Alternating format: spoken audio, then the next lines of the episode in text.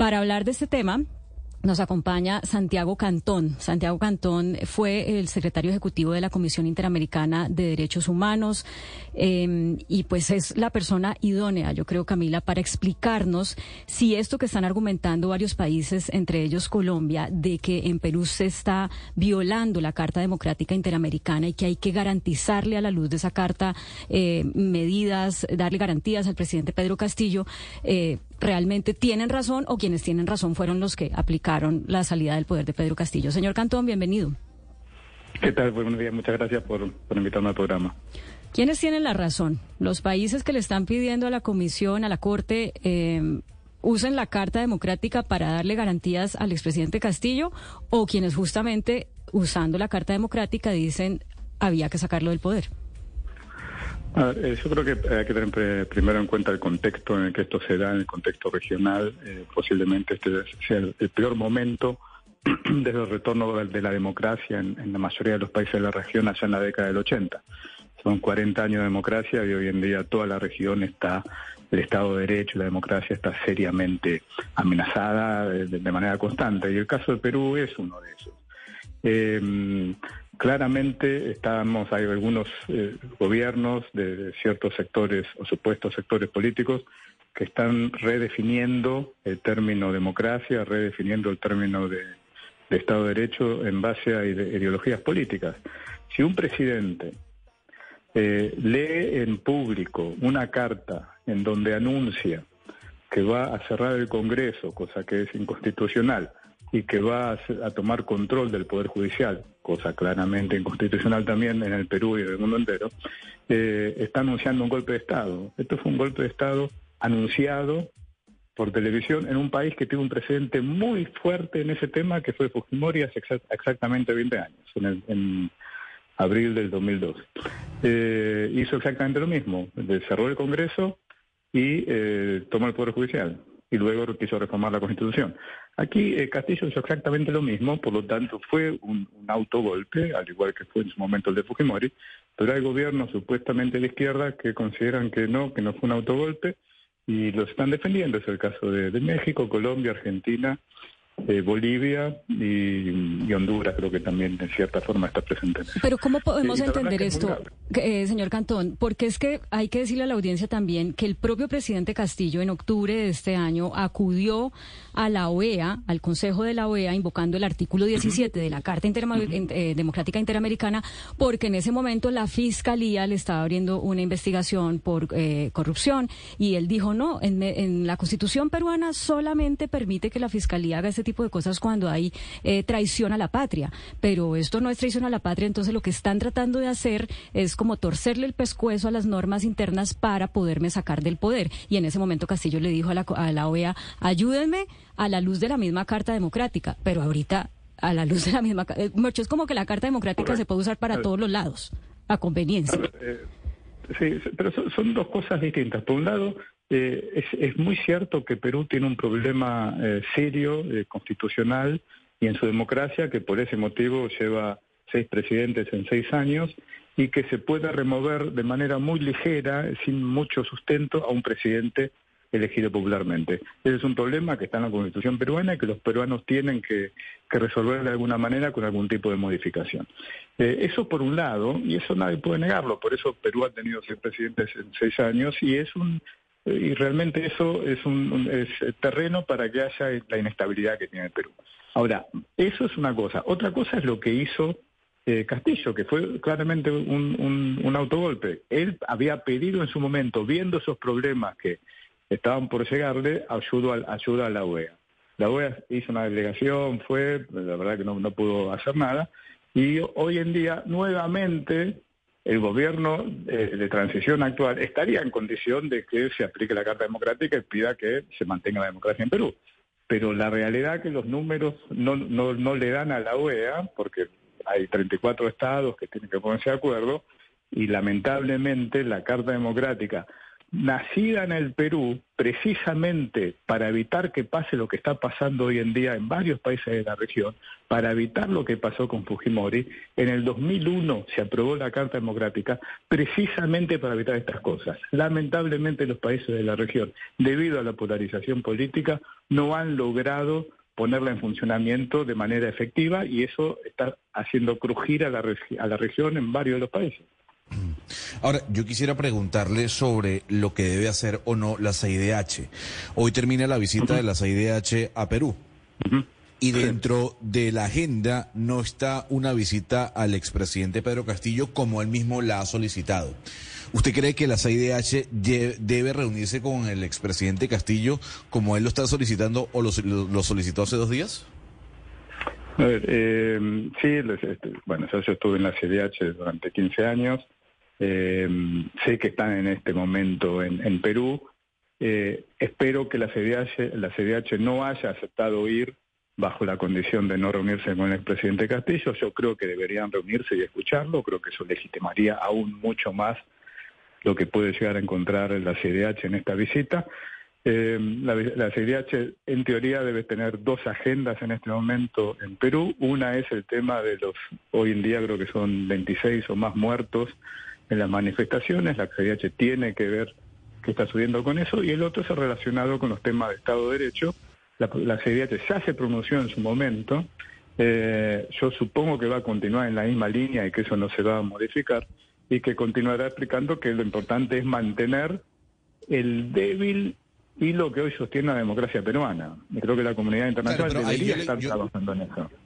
Yo le quisiera preguntar, y, me refiero a, lo que está ocurriendo en este momento en, en, Perú, y es si la CIDH decide no asistir a esa reunión solicitada por el por el abogado de Pedro Castillo, ¿usted cree que lo que estamos o lo que está dejando en evidencia es que la CIDH está politizada, para un lado? Debería saber más para saber exactamente qué, qué es lo que está pasando con la CIDH, pero lo lógico sería que se reúna con el expresidente Castillo. Eso no tengo absolutamente ninguna duda porque eso legitimaría muchísimo más todo lo del trabajo que está haciendo la CDH hoy en día. Eh, si no, estaría tomando posición de antemano, claramente. Sí.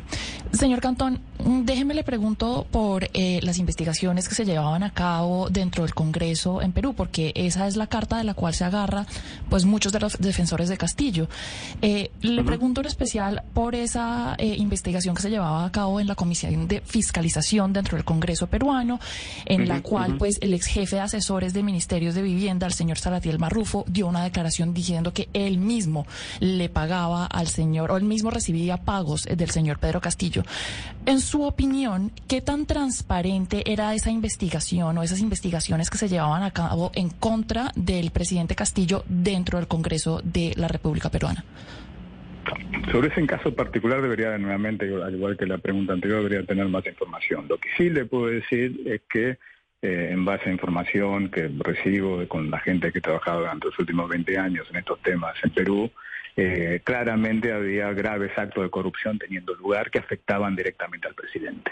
No sé este caso en particular, pero sí eh, en eso hay un acuerdo bastante generalizado de gran parte de la sociedad peruana de que había corrupción, al igual que en gobiernos anteriores, pero que era una corrupción realmente eh, grave, sumado a una inoperancia enorme del, gobierno. ¿no? Eso es un poco el consenso que existe en general entre gran parte de los principales analistas políticos del Perú. Señor Cantón, para entender un poco mejor cómo se documentan los casos de violaciones a los derechos humanos, digamos, en este, en este contexto de, que, de ánimos tan caldeados y tan politizado, la CDH normalmente, ¿cómo se llevan a cabo esos casos? Es decir, ¿cómo, cómo se hace el cruce de información? ¿Cómo se hace la documentación? Eh, ¿Cómo se verifican todas las fuentes, sabiendo que las cosas están tan difíciles y, y esto apunta a qué tipo de sanción? Sí, por eso dije que la, CDH eh, tiene que tener dos agendas. Lamentablemente es muy poco tiempo el que está en Perú, no entiendo por qué, debería estar más tiempo, eh, para documentar primero los hechos de que pueden ser potenciales violaciones a los derechos humanos, que son los casos de, de las muertes, que por lo menos sabemos de 26 hoy en día, y eso la CIDH tiene una larga experiencia y bueno, y, se conoce que la ha tenido también en Colombia y en otros países de la región, de entrevistarse con los familiares de las víctimas, de ir a las cárceles, de entrevistarse con las personas detenidas, tomar declaraciones y en base a eso luego forma una opinión y alguno de esas denuncias que, que recibió en Perú en este caso posteriormente pasan a ser ya sean medidas cautelares que otorgue la comisión o casos que otorgue la comisión. Eso lo tendría que estar haciendo, repito, sé que están ahí, pero no, no, no conozco el detalle de la agenda que, están teniendo en este momento. Y la otra agenda que tiene que hacer la comisión es la que es más un contenido político, ver cuál es la situación del Estado de Derecho y del respeto a las normas constitucionales del Perú. Muchos países se han opuesto históricamente a que la Comisión haga ese tipo de tarea, pero la Comisión siempre lo ha hecho y espero que lo siga haciendo en este caso también, y que haya opinión de una comisión que es independiente, con expertos de todos los países de, América Latina, que diga si lo que está pasando en Perú o no es una violación de la Constitución o se está tratando de respetar la Constitución para mantener el, proceso democrático. Esas dos cosas son las que la Comisión tendría que estar mirando y esperemos que se pronuncie lo antes posible. Eh, señor Santiago Cantón, ¿tiene la Comisión o la Corte Interamericana de Derechos Humanos alguna facultad para eh, hacer un llamado, ya sea de atención o de respaldo, a este grupo de países que de alguna manera se han apartado de la mayoría de los países de la región sobre, sobre el caso peruano o de, alguna manera respaldar al Perú en esto que, les, que, está haciendo un llamado y que ya, por ejemplo, tomó decisiones en el caso de México como expulsar a su embajador y decirles a los demás países, entre ellos Colombia, eh, cállense que, que esto es un asunto de Perú, no, no, no agravemos más la cosa o no. La, la, la, comisión, en el fondo, y lo digo por, por experiencia, tiene una amplia posibilidad de hacer un montón de cosas, entre ellas esas, esas que se mencionan. Sin embargo, no lo haría, la comisión no nombraría a un grupo de países en particular, pero sí en sus declaraciones puede dar a entender que no tiene sentido lo que están sosteniendo estos cuatro o cinco países, que realmente es, se está... si el realismo mágico surge en América Latina, lo que estamos viendo es la redefinición de lo que es la democracia, y la están redefiniendo la democracia en base a una ideología supuestamente política que no tiene absolutamente ningún sentido. Lo que yo creo que están haciendo, en realidad estos cuatro o cinco países o seis países, se están autodefendiendo con anticipación. Temen que cosas similares le puedan ocurrir a ellos y, están levantando la voz en este momento para que el día de mañana estos cuatro, cinco, seis países también los defiendan a ellos. Pero un poco, señor. Y eso es lo que creo que lamentablemente está pasando. Sí, estos, estos países que, que defienden esa teoría, pero digamos que esta tesis que ellos levantan es desde hace mucho tiempo. Si uno ve lo que dicen respecto a los procesos judiciales de Correa, del matrimonio Kirchner, eh, lo que le pasó en algún momento a Evo Morales, ellos lo que dicen es que hay toda una élite financiera, económica y política que quiere atropellar y sacar del poder a los gobiernos de izquierda, a los gobiernos populares, como ellos le llaman. ¿Usted qué opinión le merece esa teoría que se viene levantando hace, hace años en América Latina? supongamos que exista, que sea cierto, que la hay. Supongamos que, eso, que, que esa visión sea real. No importa, lo que hay que ver es si se respeta o no las normas. Y eso es lo que deberían estar haciendo estos gobiernos, en lugar de tratar de de hacer desaparecer las normas y que todo sea una conspiración política. Supongamos que existe la conspiración política, pero si se cumplen con las normas, está todo bien. ¿Qué es lo que hizo en principio Perú, no de ahora, sino desde hace varios años que tiene estas crisis? Siempre ha buscado lograr que se respeten las normas constitucionales, que es la única garantía que tenemos todos los países de América Latina. Cuando se crea a través de estas supuestas teorías conspirativas, sean ciertas o no, insisto, tal vez existan, pero cuando se crean y se debilita de esa manera y se pretende debilitar las normas constitucionales, las normas que nos rigen a todos los países, o inclusive los derechos humanos, como muchas veces hacen estos gobiernos, ahí estamos en un terreno muy peligroso, porque ellos lo hacen como una teoría política, no hay una norma detrás que sostenga lo que dicen. Entonces, ¿cómo nos podemos sustentar de eso? Nos estamos agarrando de un pincel, o sea, es realmente entonces, señor Cantón, para usted, que yo sé que es difícil esta pregunta y, y agradeciéndole su tiempo, porque no sé si todos tengan la una respuesta clara es cuál es la salida entonces a la situación del Perú de ahora y de siempre, porque la inestabilidad política que se vive viviendo en ese país ha sido ya casi que constante en los últimos años, por cuenta del poder que puede llegar a tener el Congreso de sacar a quien esté en el Ejecutivo. ¿Cuál sería la solución? Bien, sí, perfecto. No, no, no tengo ningún problema en responderlo. La solución es y, se está discutiendo esto, creo que no es el momento político, pero es una decisión que tienen que tomar los peruanos. La salida inmediata de esto es primero adelantar las elecciones, eso siempre es un, fusible, lo vimos en Chile recientemente, hay que adelantar las elecciones, ya se está discutiendo eso, el día, el de ayer se aprobó una promoción al respecto, y en segundo lugar, en algún momento, no creo que sea este, y esto sí lo quiero dejar muy claro, no creo que sea este, tienen que reformar la constitución para evitar que un presidente elegido por la voluntad popular sea removido de manera tan ligera, sin sustento serio para hacer una, como se dice en inglés, impeachment, perdón que no me sale la palabra en español, pero para que lo eh, saquen del poder. No, pero no, esa palabra cuando estaba, cuando estaba eh, de moda el impeachment a Donald Trump, nosotros encontramos la traducción, Ana Cristina, ¿cómo la decíamos en, eh, en español cuando hablábamos tanto de Trump y hablábamos del impeachment?